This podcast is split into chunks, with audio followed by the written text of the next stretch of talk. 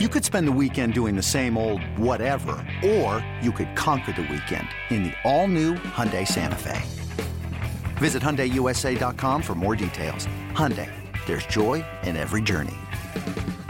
With threats to our nation waiting around every corner, adaptability is more important than ever. When conditions change without notice, quick strategic thinking is crucial. And with obstacles consistently impending, determination is essential in overcoming them. It's this willingness, decisiveness, and resilience that sets Marines apart. With our fighting spirit, we don't just fight battles, we win them. Marines are the constant our nation counts on to fight the unknown. And through adaptable problem solving, we do just that. Learn more at marines.com. Welcome to another edition of the Hello Win Column podcast alongside Mike Bacsik. I'm Jared Sandler. Got some questions from people on Twitter we're going to answer. You can always ask us questions. Mike at Mike Bacsik. Uh, I'm at Sandler J. But let's uh, let's discuss the current state of the Rangers because I think we both agree that tonight's game against the Mariners, the finale of a four game series, Cashner versus King Felix, is about as close to a do or die game as the Rangers have had all year. I'm totally with you. If they lose this one, it's pretty much over unless they can go to LA and Seattle on the road trip and sweep both of them. That would that would do something to get them back in it and then they'd also uh, it's a nine game road trip. You need to win eight of nine if you don't win this game. If you win it, then I'll still say you're still in big trouble. You need to win seven of nine on the road trip to really give yourself a chance in the last six games uh, of the homestand.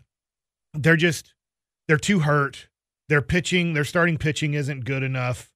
Uh, the bullpen is, you know, uh, now healthy, I guess, somewhat, and Kela hasn't come back and pitched yet is uh you know below average for major league standards still. It's not bad but it's below average. And so it's just going to be tough for me to see them winning. I think 12 of 17 games to give themselves a chance. At this point they got to go 12 and 5 in their last 17 and i just have a tough time seeing that. The last time they won 5 in a row jared was when i had a pizza party for dfw That's right. because they had beaten uh houston and washington 5 in a row that was June 9th through the through June 12th. That was the last time they've won five in a row. Yeah. So, you know, it, it I think for me, it's it's obvious. It's uh, what's the line? You know, we didn't lose the game. We just ran out of time. Well, the Rangers, you know, they might not make the playoffs, uh, but it's it's because they're running out of time. Uh, except, unfortunately, uh, they've had opportunities to make a run. You know, we've talked about how no one has really seized that second wild card spot and they just haven't been able to take advantage here against the Mariners. They've lost back to back ball games. And with 17 to go, you're down four games in the standings to the Twins, but you've got teams between you and the Twins, and that's that's what makes it challenging. We've talked all along, you know, the the massive teams competing for the second wild card spot presents an additional challenge. Now the Yeah. Rangers have the ability to eliminate the Royals because they've got three games against the Royals. They can jump the Royals this weekend, uh, but they've got to now deal with the Twins, who are four ahead, the Royals, or excuse me, the Angels, who they have this week, and I apologize. Uh, they have the Royals, who are even with them.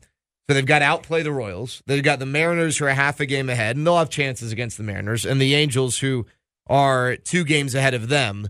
Uh, so, you know, that makes it really tough. And, you know, I. I, I, don't like to. I'm not a big fan of calling the, the a game a must win with you know two weeks left in a season. Uh, but if the Rangers were to lose tonight and the Twins beat the Blue Jays, they begin a series with the Blue Jays. The Rangers are five back with 16 to go. To kind of put this in perspective, if the Rangers were to make the playoffs after falling five back with 16 to go, people would talk about that as one of the the best late September comebacks in recent memory.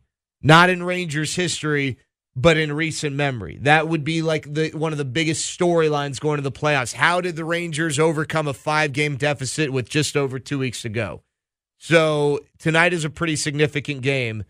And again, I know we didn't picture it happening this way at the beginning of the season, but Andrew Cashner, I guess, is the guy you want on the mound Without a doubt. for a big game like this. Without a doubt, he's the best guy to give the ball to in this situation. He's the guy I'd want in game five, game seven for this 2017 Texas Rangers. And hopefully he comes through. He's been coming through his last seven games. He has great numbers. So Take the ball, do the best you can uh, with who you have behind you. All right, so we were watching the game yesterday. You were up in the booth with me. You back there tonight? Yes. Yeah, Okay. And I love I love it when you sit next to me because uh, we talk about a bunch of random things. I watch you play Candy Crush, but also you've got awesome insight, and I think people know Wow. this.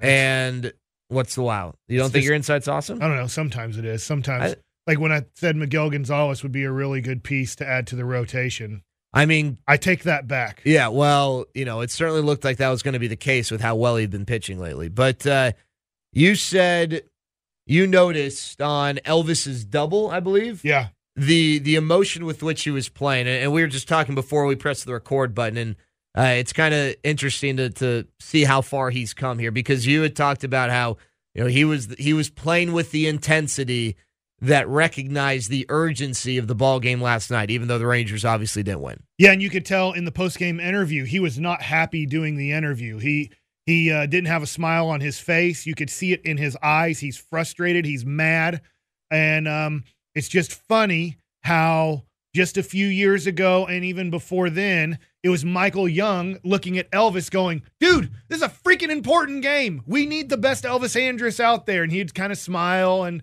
and just say, "Yeah, guys, we're just you know kind of playing baseball, no big deal." And like Michael's like, "No, this is a big deal." And then Adrian came along, and Adrian had to always try to keep uh, Elvis focused. And now it's Elvis looking around, going, "All right, I got this dude Drew Robinson who's played a third of a season of Major League Baseball at the most. I got." uh Odor, who struggles at times with concentration next to him. He has Gallo, who's probably played 25 major league games at first base in his life. Uh, he looks out in the outfield behind him. He's got a guy in the second game of his life in the major leagues. He looks at Delino, who's a younger guy in the major leagues. He's like, dude, I don't care that you haven't played Major League Baseball much. I need the best that you got tonight. And so it's just funny how it's come full circle for Elvis at 29 years old. Now he's the guy looking around and trying to find the young guys, and there's quite a few of them to try to get them to understand how important these games are. eight game or eight nights ago, Michael Young sent out a tweet.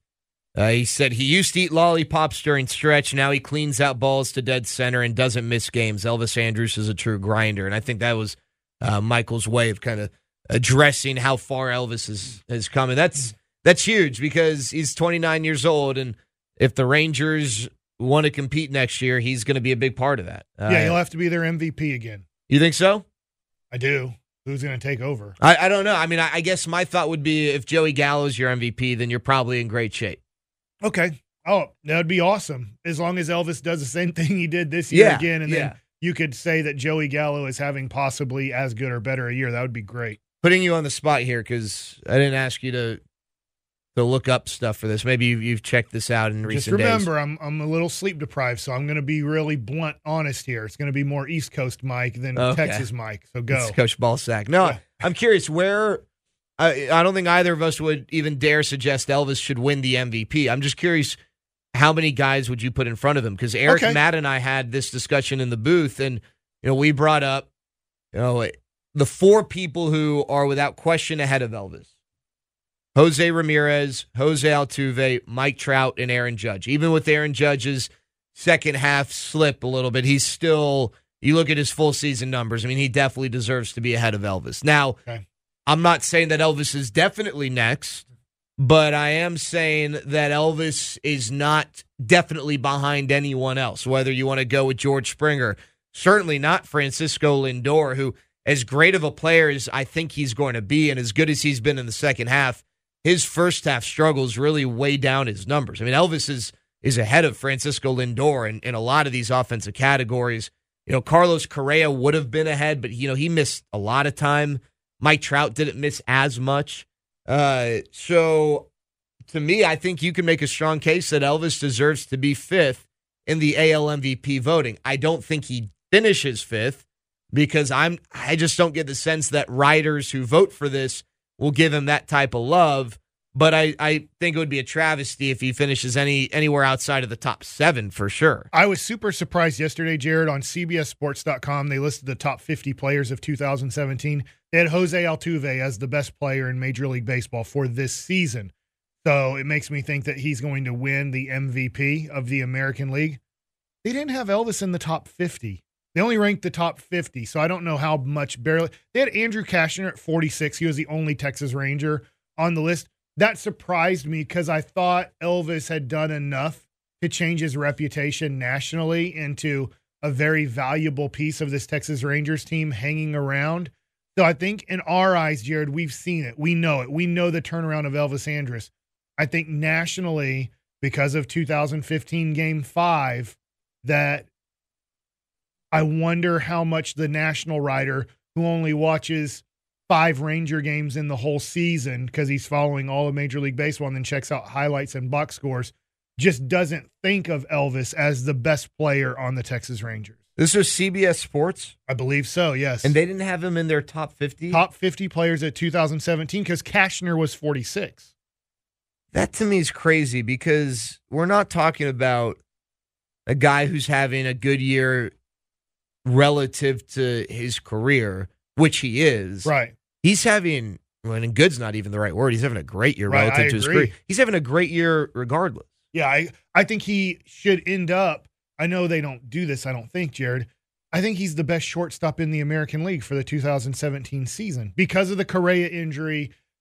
If they did that award, I bet Francisco Lindor would win it because of the 21 game winning streak and continuing. But I think he's the best shortstop in the American League this year. So, no, that's that's fair. Uh, and you know, again, Francisco Lindor is is definitely better defensively than Elvis, and maybe that's where the knock is. I still think it's ridiculous that he's not even a top uh, a top fifty player. I'm just looking at AL WAR, and Elvis is 13th, but that includes pitchers. So let's see. There one, there's one, two, three, four, five pitchers in front of Elvis. So among position players, he's eighth in the American League in WAR, and that includes defense too. So that's ridiculous that he's not top 50. Uh, I find that uh, incredibly tough to to, Yeah. to believe. That's crazy. All right, uh, I, and I agree. By the way, so Hixie, I think put Jose Ramirez as his MVP. I've got Jose Altuve, though. I'm still not. Uh, if Mike Trout goes on a run here, I'm not gonna necessarily just discard Mike Trout because the only reason I, I like to, I don't like to give the MVP to a a player on a team that's just gosh awful. Though the Angels certainly aren't. Uh, but like you know, with Mike Trout, if you take him away from the Angels, they are maybe a 70 win team. Probably not. Uh, Jose, uh, Albert Pujols having the year he's having is almost directly because of Mike Trout with all the RBIs and the the run producing opportunities. So, um, you know, I, Mike Trout's easily the best player in baseball, but uh, missing five to six weeks certainly isn't going to help his MVP candidacy. All right, so Willie Calhoun made his major league debut a few uh, few games ago. Mike, uh, it you know I'm not going to ask you to to offer up definitive thoughts on Willie Calhoun two games in. Yeah, oh, okay, there we go. Good. Uh, just first impressions though. Honestly, first impression is wow, that's a bad body at 22 years old. And I played with a dude named Tyler Walker who ended up being a closer for the San Francisco Giants. I was with him in the Mets in Norfolk, and you know he'd get called up, I'd get called up uh, at random times in 2002, 2003. And they had sent him to a a diet place. I think it might have been Duke University, but he lost 40 pounds or so of bad weight because he had a horrible body when he came out of uh, Cal. And I think the Rangers need to do the same thing. I know, yeah, you say first impressions. I'll get to the baseball part in a second. No, you're good. He's he's got to get a better body than than that 22 year old body if he hopes to have a six to 10 year career, you know, in the major leagues where he lasts a while. Now that being said, now I'll take his body out of it. I was really impressed with his defense in left field. I'm not going to say it's good defense, but it's average left field defense. And that's way better than I thought from what I've read, what I heard. I thought this dude's going to be looking like Shin-Soo Choo in right field, except he's going to be playing left field. He don't look lost. No, and he's making some plays out there. He doesn't get the best of jumps. I've seen him get a decent jump on a few balls. I've seen him get a bad jump or two on balls. He's trying really hard. He has an average arm for a left fielder. Uh, so his arm's going to be able to play okay in left field. It wouldn't play in right field. That's a bad arm for a right fielder, but an average arm for a left fielder. Uh, so I'm I'm okay with his defense. And then hitting wise, from what I've seen, the dude swings a solid stick. We'll see how it goes, you know, how he adjusts to major league pitching. We're not really going to know much out of these uh, 17 games remaining, but I believe he has a chance to compete and be the starting left fielder next year on opening day. Yeah, I agree, and I, I'm I'm with you. I'm encouraged by the defense and something that I've heard from people who've watched him play and been around him, teammates, coaches, and evaluators. They use the A word. They use the word aptitude, and they've talked about his ability as a hitter to demonstrate a high level of aptitude, baseball aptitude, hitting aptitude, and they they feel like that the same has been the case with his transition to left field, uh, and that's a good sign. That doesn't mean he's on the on his way to being a Gold Glove left fielder, but that does mean that there appears to be room for improvement. And if he's an average left fielder, as you identified, you take that because yeah. he's a guy who you believe is going to be bringing in a lot of runs. And average left fielders might not save a ton of runs, right. but they're also not going to cost you a ton of runs. And so that plus minus is going to lean heavily uh, towards the positive. And you know, I, I, it's two games worth of at bats. I don't, uh, uh, you know, I'm not going to read too much into it, but I think he's competed with two strikes, you know, a really hard ground ball, one hopper uh, to first. That if it would have gotten through, you know, we, we dismiss it as a ground ball because it's an out. If it is two feet to the left or two feet to the right, you know, we're talking about a, a hard hit shot down the line or through the, the right side. Uh, he did strike out once. It was against James Pazos in his debut, but he that battled. was on. Yeah, he battled with two strikes, and so uh, you know he's not a big strikeout guy. That doesn't mean he's not going to strike out ever. Uh, so I'm I'm excited. I, I definitely whether the Rangers remain in the thick of this or not, I'm definitely excited every night or day to see Willie Calhoun and not only what he does defensively, but obviously at the plate. Agreed. Uh, Adrian Beltre pinch hitting, that's pretty cool. Rick Yeah. Riz, who's the Mariners broadcaster, who's been with Adrian Beltre, obviously during AB's time with Seattle, walked by me as I was going to get popcorn. I know you like to get the popcorn in the press box, and he just shook his head and said, "That's the toughest son of a I've ever Gun. seen in my life." Yeah, uh, here's the deal. I want to address this real quick because I did listen to some of the post game last night. Why people are saying was that the right decision or wrong decision? He's your veteran guy, Hall of Fame guy. He's having a great season. Yes, he's hurt.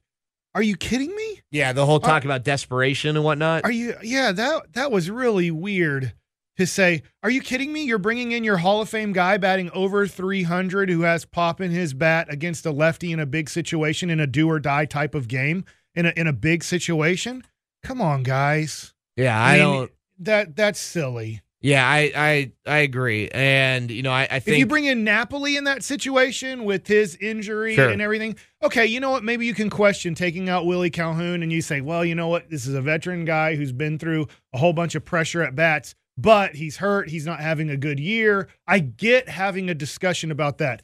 Let's not have a discussion, people, or if you're at work or on Twitter, the discussion of did Banny do the right thing by allowing Adrian Beltre to pinch hit? again, I'll use the U word. Uh, you know, they they wanted it on.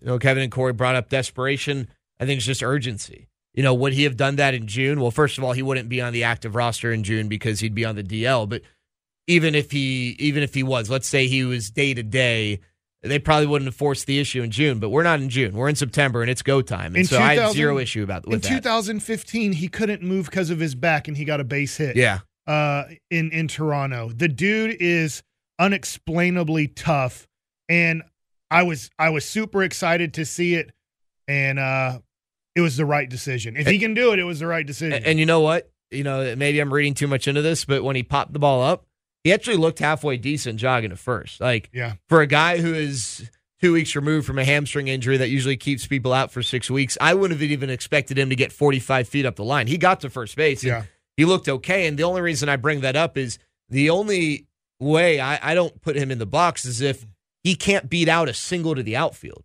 Obviously, to left field or to center, he'd be fine. But, you know, if you've got a, a guy with a really good arm in right field and you're worried that Adrian Beltre's line drive to him will result in an out at first, then all right, maybe you, you just you can't do that yet.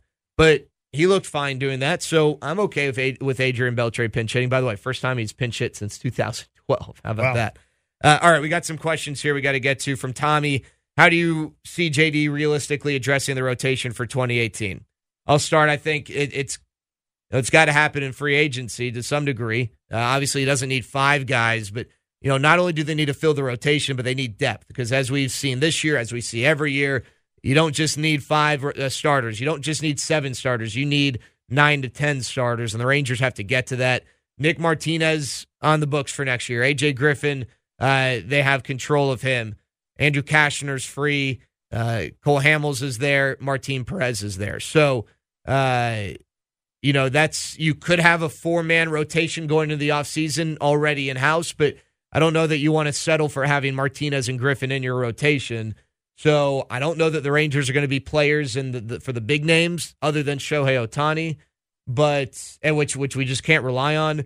I do think they're going to have to try and piece something together, and, and maybe, you know, heck, I, if Miguel Gonzalez had pitched well, it would be easier to say this, but you know, he's the type of pitcher, kind of a mid tier starter, who the Rangers are going to have to to maybe shop for. They need thirty million dollars next year in free agent pitching or in trade. Like you can trade for a guy, and I guess maybe, you know, who knows how much that guy makes if you could get a, a younger guy. But they need uh, two starting pitchers out of the marketplace through trade or through free agency.